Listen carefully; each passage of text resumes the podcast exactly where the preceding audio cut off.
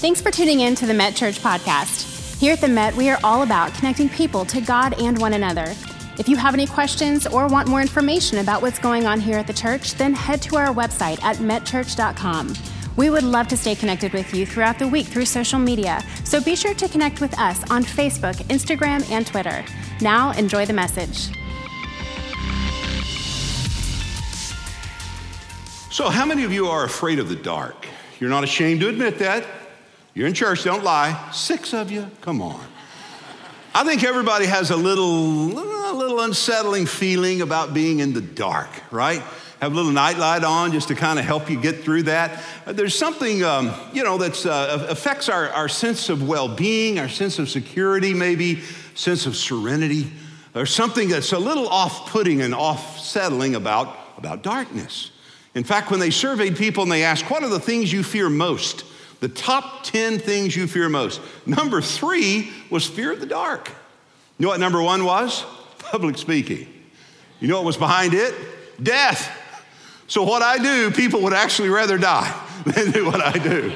But number 3 was the fear of darkness. Now, our kids understand that. We have kids. We know our kids are a little afraid of the light. We have a little nightlight thing going sometimes. And honestly, as parents, sometimes we don't really help them with that.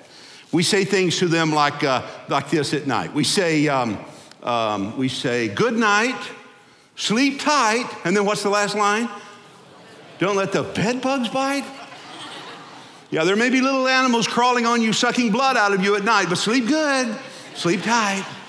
Or we pray this little prayer with them, right? Now, say this with me. Now I lay me down to sleep. I pray the Lord my soul to keep. And then this line, what in the world? If I should die before I wake? Don't you go dine on me now, kids. I'll see you in the morning for breakfast. So part of it, you can kind of understand why people are afraid of the dark, right? A little scared at night. I heard about a little boy who was crying out for his mom. It's one of those dark, stormy nights. Mom, he said, I'm afraid. Mom, come in, I'm afraid. She said, honey, you'll be fine. You're okay. We're just across the hall. You're fine. Mom, I still want you. I'm afraid. She said, I'm here with Dad. I can't come. Dad wants me to stay. There was a pause. And he says, Dad's a big sissy. So I guess to some degree or another, to some extent or another, we were a little uneasy about the darkness. But, we use that, being in the dark, we use that term figuratively as well. We say to someone who may not be informed, we say, they're just in the dark. They didn't know that. I didn't tell them. They're just in the dark. Or we say that someone maybe that just didn't have the right facts. They were in the dark. They spoke up and they shouldn't have. They really spoke up. They were just in the dark. Or we say that concerning someone who was just completely unaware, right? There's just no filter. They're just in the dark. They just didn't understand. But when you look into the Bible, do you know it's a phrase, it's a concept, it's a word, it's a metaphor that God uses over 100 times to describe the relationship that people have with him when they do not know him. The relationship he says people have with me is that they're in the dark. Isaiah said they're groping for light. They're looking for light. Someone has described people as having this God-shaped hole or vacuum in their heart. Darkness, looking for light. And so we understand how that is in a spiritual context, how people who are away from God are lost. People who are away from God can be in spiritual despair. God says simply, they're in darkness. In fact, that's the exact setup that I want you to consider as we look at our text this morning, because Jesus is going to use this incredible idea, this amazing reality to describe who he is in relationship to who we are. The next I am that we're going to discover this morning is when Jesus says famously, I am the light. And not just the light for you, I'm the light for the world. And the context with which he says that is powerful. It was during a period of time where they were celebrating the Feast of Tabernacles. Now, that was a huge festival in Israel that happened every year. Typically, on our calendar, it would be sometime in September or October. It was a festival, a celebration. People would camp out all around the temple area. Imagine, if you will, NASCAR in the speedway, right? You drive by and you see thousands and thousands of people camped out around the speedway. Well, that was what it looked like in the temple area. You had Jewish people from all over the then known world who would come in, camp out, sleep in tents, hang out, fellowship with one another, and there were several symbolic things that would happen, and the point of the Feast of Tabernacles was to remind them of what their forefathers experienced when they wandered out of Egypt through the wilderness on the way to the Promised Land. The light, if you will, that guided them, you remember the story, was a pillar of cloud by day, and it was a pillar of fire by night. And that light represented God's presence with his people. As long as they could follow the cloud, they knew they were on track. As long as they could see the fire, they knew that they were where they were supposed to be. So it represented God's presence with his people. It was a form of protection over his people. It was a reminder how God provided throughout the wilderness for his people. So he tells them, I want you to do a remembrance. I want you to have a festival. I want you to have a time of celebration. I don't want your kids or grandkids to forget what I did for your grandparents way back in the day when I took care of them, and what I did for them, I can do for you. So that's the setup for this Feast of Tabernacles. And there were several significant things that would happen during that week-long celebration. And one of the premier things was the lighting of these candelabras. There were four huge brass candelabras that were in the temple area around the court of the women. And many scholars say those things were so massive and so impressive that when they lit those candles, you could actually see the light from the candelabras, those massive candelabras, from miles away. The city had a glow about it. The temple area was the focus. And so the lighting of the candles was significant, and watching those candles burn at night was powerful, because the parents had an opportunity, a great teaching tool, to say, kids, just as that light is lighting us, just as that light is warming us, that light represents what God did for our forefathers, how he brought them through, and how he cared for them, and how he led them into the Promised Land. And we're here today because of that light. So it was in this setting and at that scene that Jesus sees an incredible opportunity to reintroduce himself to these people in a new way. And so you see the setup for our text. And if you have your Bible, you might look at this one verse in John chapter 8, the verse is verse 12. Notice what Jesus says. Many believe he was saying this when hundreds and hundreds were gathered to watch them light these candelabras. So suddenly you have this ceremony where the candelabras are being lit, and Jesus steps forward and he speaks, note, again to the people, and here's what he says: I am the light of the world.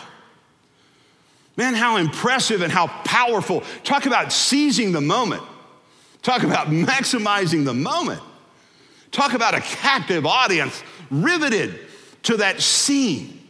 These people were watching, and they were mesmerized and fixated. And suddenly Jesus steps on the stage and he says, look, I am the light of the world. And whoever, religious, irreligious, it doesn't matter where you've come from or where you've been or what you've done. Whoever will follow me will never walk in darkness, but will have the light of life. He's promising not just light, he's promising life. What a powerful moment that was when Jesus steps on the scene and declares, I am the light of the world. The first thing I would have you to consider is his light was exposed. He's bursting on the scene. He's moving them, if you will, from a religious experience. He's moving them from a religious ritual. He's moving them from that to a brand new way of understanding God. He's moving them from this religious experience and from this religious tradition, can I say it this way, into a relationship with himself. He's saying this is powerful imagery. There's nothing wrong with this. This is a reminder of what God has done in the past. But God is doing a new thing, and I'm here today to say, Jesus said, I am the light of the world. Just as God was with your forefathers, he'll be with you. Just as God took care of them, he'll take care of you. Just as God led them, he will lead you. And it will not be through a religious ritual. It will be through a relationship with Jesus. I am the light of the world. So you see Jesus exposed. Now, when you first read of Jesus in the Gospels, you see him as the baby, right? In the manger. We celebrated at Christmas time. And I'll get to talk to a lot of people who I last talked to at Christmas time. That'll be here next weekend. I'm excited about seeing him again. But we celebrate him in the manger. And then you read of him again as Mary brought him to the temple for circumcision. And she lays him into the arms of the priest Simeon. And Simeon had prayed, God, let me live until the day when I can see the Messiah, when I can see the Lord's Christ. And the minute Mary lays that little 8-day-old bundle of glory in the arms of Simeon, you read it in the scripture, he looks up, no doubt with tears streaming down his cheeks, and he says, I'm ready to go to heaven now because my eyes have seen the Lord's Christ. I'm holding in my arms the Messiah. So we read of that. You read of the shepherds and you read of the wise men who came to see Jesus. And then there's a period of time. We don't know what's going on. We don't know about preschool. We don't know about kindergarten. We don't know about the terrible twos. There's a lot of things we don't know until we pick up again when he's 12 years old. And now the scripture again records that Jesus breaks away from Mary. He's in the temple and he's sitting with the doctors and the lawyers. And they're blown away at how much he knows for being such a small child. And his mama's trying to find him. She's panicked. She doesn't know where he is. She's looking everywhere. Mama Bear has lost one of her cubs, and she's panicked, and she looks for him frantically and suddenly sees him, and he's there in the company of those learned, and she spots him. And as I said last week, she had to have said, Jesus Christ. Where have you been? It's just there, I'm sorry. When they come in kind of over the plate right down the middle, it's hard not to swing. And he goes, Mom. And I love this line. I love how he responds. He said, I have to be about my Father's business. I came into this world on purpose. And at 12 years old, he understood that God had a purpose for his life. But we don't read about him from 12 years old until many scholars believe he was probably about 30. Most people believe that his father, Joseph, had probably died somewhere in that point of time because we don't read anything else about Joseph. We know his dad was a carpenter, so we assume that Jesus, probably growing up in the home of a carpenter, had learned that trade. So he was probably a very skilled person, very creative. He knew how to make something out of basically nothing and make a profit from it. And so he was a very skillful a craftsman and businessman. But we really don't know much about him until John the Baptist. You remember him? John the Baptist, kind of this quirky throwback to what they had read about these Old Testament prophets were looking like. He dressed funny, he ate crazy food, and he preached with such fire and passion. It reminded them of what they had heard about when they read about these Old Testament prophets. And John would tell them, I'm not the one, but I'm preparing the way for the one who's coming behind me. He said, I'm the forerunner. I'm in the little boat, but there's a big boat coming behind me. I'm just setting the stage. I'm getting everything ready because the main event is about to show up. And when the main event gets here, John said, I will then decrease and he will increase. I'll step off the stage. He'll step on the stage. And in John 1, he's baptizing on the banks of the Jordan. And here comes Jesus. And we know Jesus was probably not recognized by most people because there's no big deal made about him being in their presence. Now, after that, he's a big deal. After that, he can't go anywhere without crowds following him. But in that moment, as his ministry is launched, He's anonymous. He had been laboring all those years in anonymity, just doing what he's supposed to do each and every day, preparing himself for the moment that he would step on that stage. And what an incredible, what a beautiful example that is to all of us. Not worry about when you're going to get promoted, not worry about when you step on the stage. Your job is to prepare, his job is to promote. And so he had been all those years preparing himself. He was getting ready for this moment. And John says in John 1:29, behold. We would say, wait, hey, everybody, let me get your attention. Stop, look, listen. Behold, he said, the Lamb of God. God's sacrifice. The sacrifice that will end all sacrifices. Behold, God's sacrificial lamb. And this man will take away the sins of the world. He's a big deal. And Jesus steps onto the scene. And from that moment after his baptism, his ministry is launched. And he begins to pick up metaphors, and he begins to use teachable moments, and he begins to do all that he can to say, I'm the Messiah.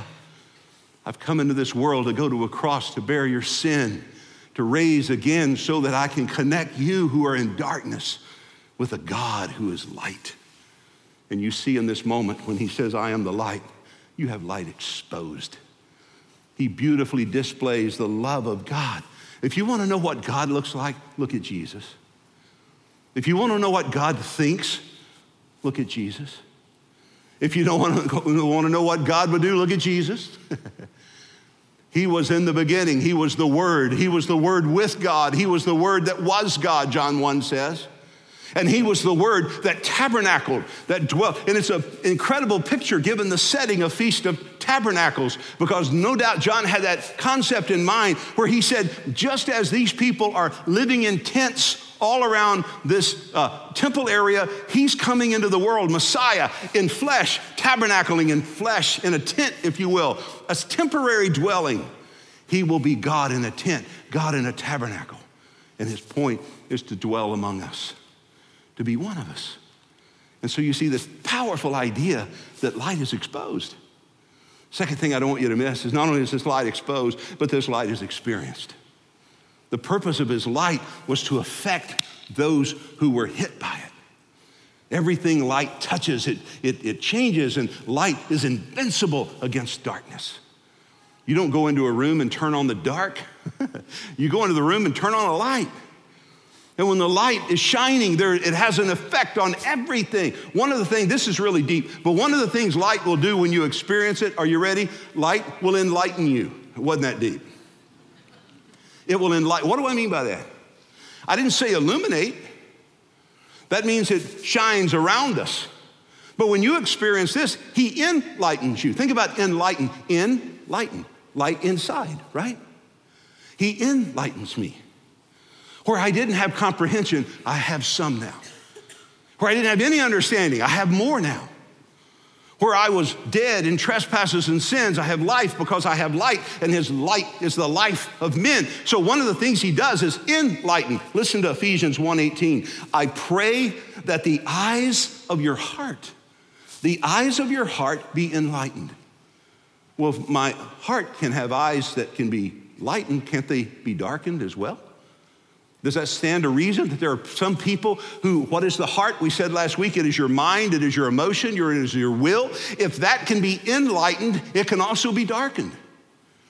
In fact, I can show you, the Bible talks about, listen to this, 2 Corinthians 4:4, the God of this world, which is an expression for the devil, has blinded the minds. Mind is the heart. He has blinded the minds of those who do not believe, that they might not see the light. The light of the gospel of the glory of Jesus Christ. So the devil is in the midst of covering light. God's in the midst of showing light. And what happens to you, ladies and gentlemen, when you step into that light and you receive Jesus as your Savior? Not only are you illuminated, you are enlightened. God begins to show you things you didn't see before. He may not answer all your questions, but he will at least give you the confidence and the trust that he's working things for your good in his glory. It's an understanding and a comprehension that you didn't have before you knew him, but now that you know him, he begins to enlighten you as well as illuminate you. So it's a process. So this light enlightens. This light, by the way, protects. It's easier to get around when you see where you're going. Isn't that another profound thought? Listen to 1 John 2:10. The one who loves his brother lives in the light. And the one who's living in the light finds that there is no cause for stumbling. Man, when the light's on, if you stumble, it's your own fault. You just got distracted because you can see where you go because you have light. And God is saying, look, I'll show you where you need to go. I'll tell you what you need to do. I'll give you light. And part of what protects you is the light. You can make good decisions. You can make better decisions. I've told you before, it's not your 5-year plan that's your challenge or your 5-week plan. It's your 5-minute plan. Look, if you take care of the next 5 minutes, the next 5 years tend to take care of themselves. And he'll give you enough light to make good decisions. So light enlightens, light protects. By the way, light purifies. Any of you have a grandmother or a mother used to hang the sheets on the clothesline to dry? They did that in my family. They didn't do it to be hip, edgy, cool, or natural. They did it because they didn't have a dryer. But one of the effects of hanging laundry on the line is the sunlight is a great disinfectant. What's the point? The point is light has a way of purifying the people it touches. God has a way of cleansing and purifying when we are experiencing his light. 1 John 1:7, walk in the light as he is in the light, and you will have fellowship with the Father. And the blood of his Son cleanses us from all sin. Walk in the light. He cleanses you, disinfects you, purifies you, right? It's the experience you have when you walk in this light. And not only that, life animates. Light brings life. There's no life apart from light. You study this process of photosynthesis, right? Of bringing about life as a result of light touching it. John 1:4, in him was life, and that life was the light of men. The Bible says in John 1:9, he is the true light that lights everyone that comes into the world. In Romans 12, verse 3, it says, he has dealt to everyone the measure of faith. Not a measure, the measure, meaning it didn't take more faith for one person to come to Jesus than another. It doesn't take more faith for an atheist to trust Christ than for someone who has been raised in church all their life. We start off with a little bit of light. We start off with a little bit of faith. You have exactly what you need at this moment to exercise, to trust God. You have just enough light that you need to receive him and to experience him. And what he was doing is he was moving these people from this religious ritual and this understanding that they had of embracing what he used to do and where he used to be into the reality of his presence and how that presence of God would transform every part of their life. The challenge he had is not unlike the challenge we have, and that is people tend to feel comfortable with their religion and their religious experiences. So to move them from that into a relationship with Christ, for some, is revolutionary. Let me tell you what religion does.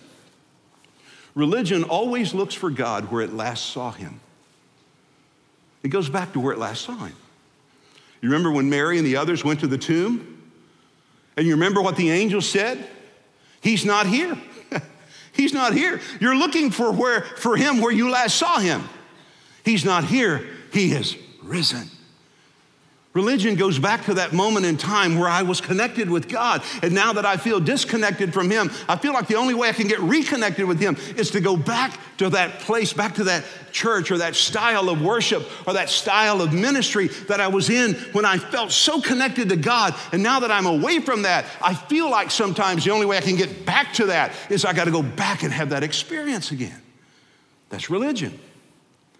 Religion always looks for God where it last saw him. And there's nothing wrong with having a great heritage. There's nothing wrong with having wonderful memories. I sometimes will drive back and go to the old church building where my dad and mom ministered for years, where I grew up. It's just kind of a nostalgic thing for me. It's even kind of a spiritual thing for me to kind of go back and relive that. But let me tell you, none of that's there anymore. Oh, the building is there and a different church is there. My dad's not there. Mom's not there. The choir, they're not there anymore. There's no one in there singing the songs that I grew up here. There's nobody doing ministry the way I grew up doing. I'm just saying, I can go back and I understand people wanting to go back, but there's so many people that get hung up on that, and they get so caught up in a religious experience or a religious place in their life, and they can't get past the fact that He's not there anymore. He's not here. He's risen. It never really was the building anyway. It never really was the choir in my childhood. It never was. It was God. It was always Him. Now, He worked in that building, and He worked through that choir, and He worked through all those experiences, but I'm saying they're not there now. So if that is going to determine my connection to God, I'm going to be frustrated and never happy no matter where I go, because I'm constantly looking in every church that I attend for what I had that isn't there anymore. Because religion always wants to go back to the place where it last saw Him. But I want to suggest to you, God's doing a new thing. He's not here. He's risen. He's going to do something new in your life and something exciting in your life. And He was saying to those people, you're not going to follow a pillar of cloud. It'll never happen again. There's not going to be another pillar of fire. You may hang out in a tent, but you're probably going to go to a NASCAR race now. You're not going to be in a temple somewhere. You're not going to be experiencing leadership of God taking you through a wilderness to some place called the Promised Land. It will never happen again. He was moving them from this dependency on a religious experience into a real, vibrant relationship with Himself. One other side note. You remember the story in Exodus when the serpents appeared and were biting the people, and God said to Moses, put a serpent on a pole and lift it up and tell the people, look and live. And so the people looked to the serpent on the pole that was prophetic about the cross one day where Jesus would come and take away the sins of the world. And God did a miracle in healing His people. And a powerful lesson, by the way. But when you fast forward that experience over into the book of 2 Kings, where Hezekiah now is the king, God is displeased with His people. He's upset with them. Hezekiah perceives God's displeasure. And he goes before the Lord and he says, what do we need to do to get your favor back on us? You know what God said? He said, you're guilty of idolatry. You're guilty of idolatry. Hezekiah scratched his head. What do you mean? He says, you're dragging around that old crusty brass pole with a serpent on it, and you've made that thing an object of your worship. In fact, the Hebrew word is nehushtan. It was a derisive Hebrew expression that meant little brass thing. Now, what happened? God took a symbol at one point in time that He used powerfully in the life of the people, and the people mistakenly deified the symbol instead of the Savior, and they drug that thing around for centuries until God finally said, I've had it, loosely translated. Get rid of that thing and come back to me. And can I tell you, for people, sometimes religion is that thing. The style of worship is that thing. You want to go back to that time, to that moment, to that experience. And I'm just saying, you got to be careful that you're not worshiping the thing and not the Savior. And so He's laying it out there for them. He's saying, look, when light comes into your life, it'll change everything about you. I am the light. Third thought, we'll go home. This is a light that is to be expressed. Did you see what He said? I am the light of the world. He didn't say I'm the light of the church. Some people think the goal is to get people saved and locked into a church and just kind of adopt the philosophy, us four, no more, shut the door. We are the conclave of the completely convinced. No shirt, no shoes, no sinners. And so we tend to forget that the work doesn't end. It's a birth, the new birth. Jesus said you must be born again. Life doesn't end with birth, it begins there. When you hit light, it's not over now that you're in the light. You're in a light now so you can express the experience. Listen to Matthew 5:14. Jesus said, you are the light of the world. You're to be a reflection of who He is. We're like moons. He's the sun. We're to reflect who He is. Listen to this, 2 Corinthians 4:6. God who said, let light shine out of the darkness, has shone in our hearts, why? To give the light of the knowledge of the glory of God in the face of Jesus Christ. He shined in us so that he may now shine through us. You know, light's focus determines its power. Light's focus determines its power. We have light bulbs in our house, and it's great. It has a purpose, but a light bulb is light diffused. It doesn't have power beyond illuminating the room, and that's good. You need that. But did you know when you focus light, scientists have learned how to focus light. You know what focus light becomes? A laser beam. And a laser can cut through steel. What is the church? A lot of churches are diffused light, confused and diffused. We're just little old bulbs out here. Kumbaya, my Lord, kumbaya. We've lost our focus. But when a church gets focused on who God's created us to be, Luke 19:10, Son of Man came to seek and save those who are lost. That's focus light. And when we're focus light, the gates of hell cannot prevail against focus light. We're to be focused. We're to love who Jesus loved and try to reach who Jesus tried to reach. We're to be light. I heard that story of a little boy sitting with his grandmother in a service, very traditional church, looking at these beautiful stained glass windows. And he asked his grandmother, he said, who's those people in that stained glass window? She said, they're saints, they're the saints. And he says, look how the light shines through the saints. That's exactly what we're to be. We're to be saints that light shines through them.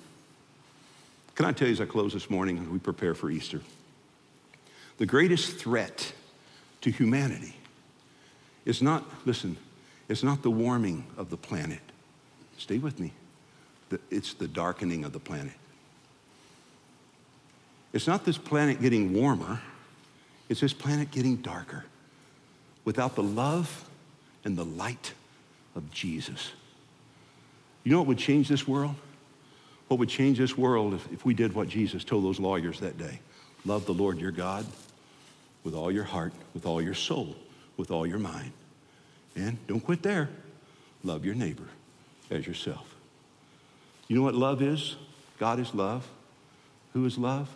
Love is light. What is love and light? Love and light is life. It would change this world. Let's be a church that's not diffused. Confused. Let's be focused, intentional.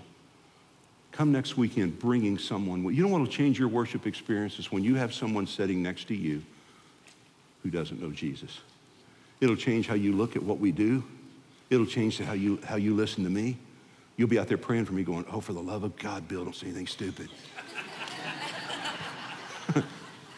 And I'll be up here connecting with you saying, thank you, keep praying for that, don't say anything stupid. No, but seriously, you'll be interested in their experience. You know what happens when church becomes all about me? It's I've forgotten to see church through the eyes of a friend who doesn't know Jesus. That changes how you look at church. Changes how you pray. Changes how you worship. Let's pray. Father, thank you for your word that never returns void. Help us to experience your light so that we may express your light. And this week, we're rolling into the Super Bowl for Church World. This is a great opportunity. We won't have this again until Christmas time. So help us to use this week, as Laney said, to prepare our hearts, and as Rob said, to invite our friends who are disconnected from you. I pray, Father, we could see an incredible move of your Holy Spirit in those services this coming week, drawing people. You said if we lift you up, you'll draw people. So God, we can't convert empty chairs. So I pray this building will be packed with people who need Jesus. And I pray now for my own heart, for the hearts of all who will be participating and serving, and for all who will be attending and bringing, that we'll see in this church your Holy Spirit move in a powerful way. I pray for my friends this morning who may be disconnected from you. Maybe they're watching online. I pray right where they are, they'll humble their heart and say, God, with all that I know about me, I trust all that I know about you. For others who just need someone to pray for them and just to encourage them before they leave, I pray now as soon as I dismiss, they'll find their way here at the front. Let someone spend a few minutes just to love on them and pray for them before they go. Thank you, Lord, for the joy of knowing Jesus, the light of the world. In your name I pray, amen. God bless you. Have a great rest of your week. Thank you so much for tuning in today with us. If you have any questions or prayer requests, please contact us so that we can follow up with you this week by visiting metchurch.com. We look forward to seeing you again next week.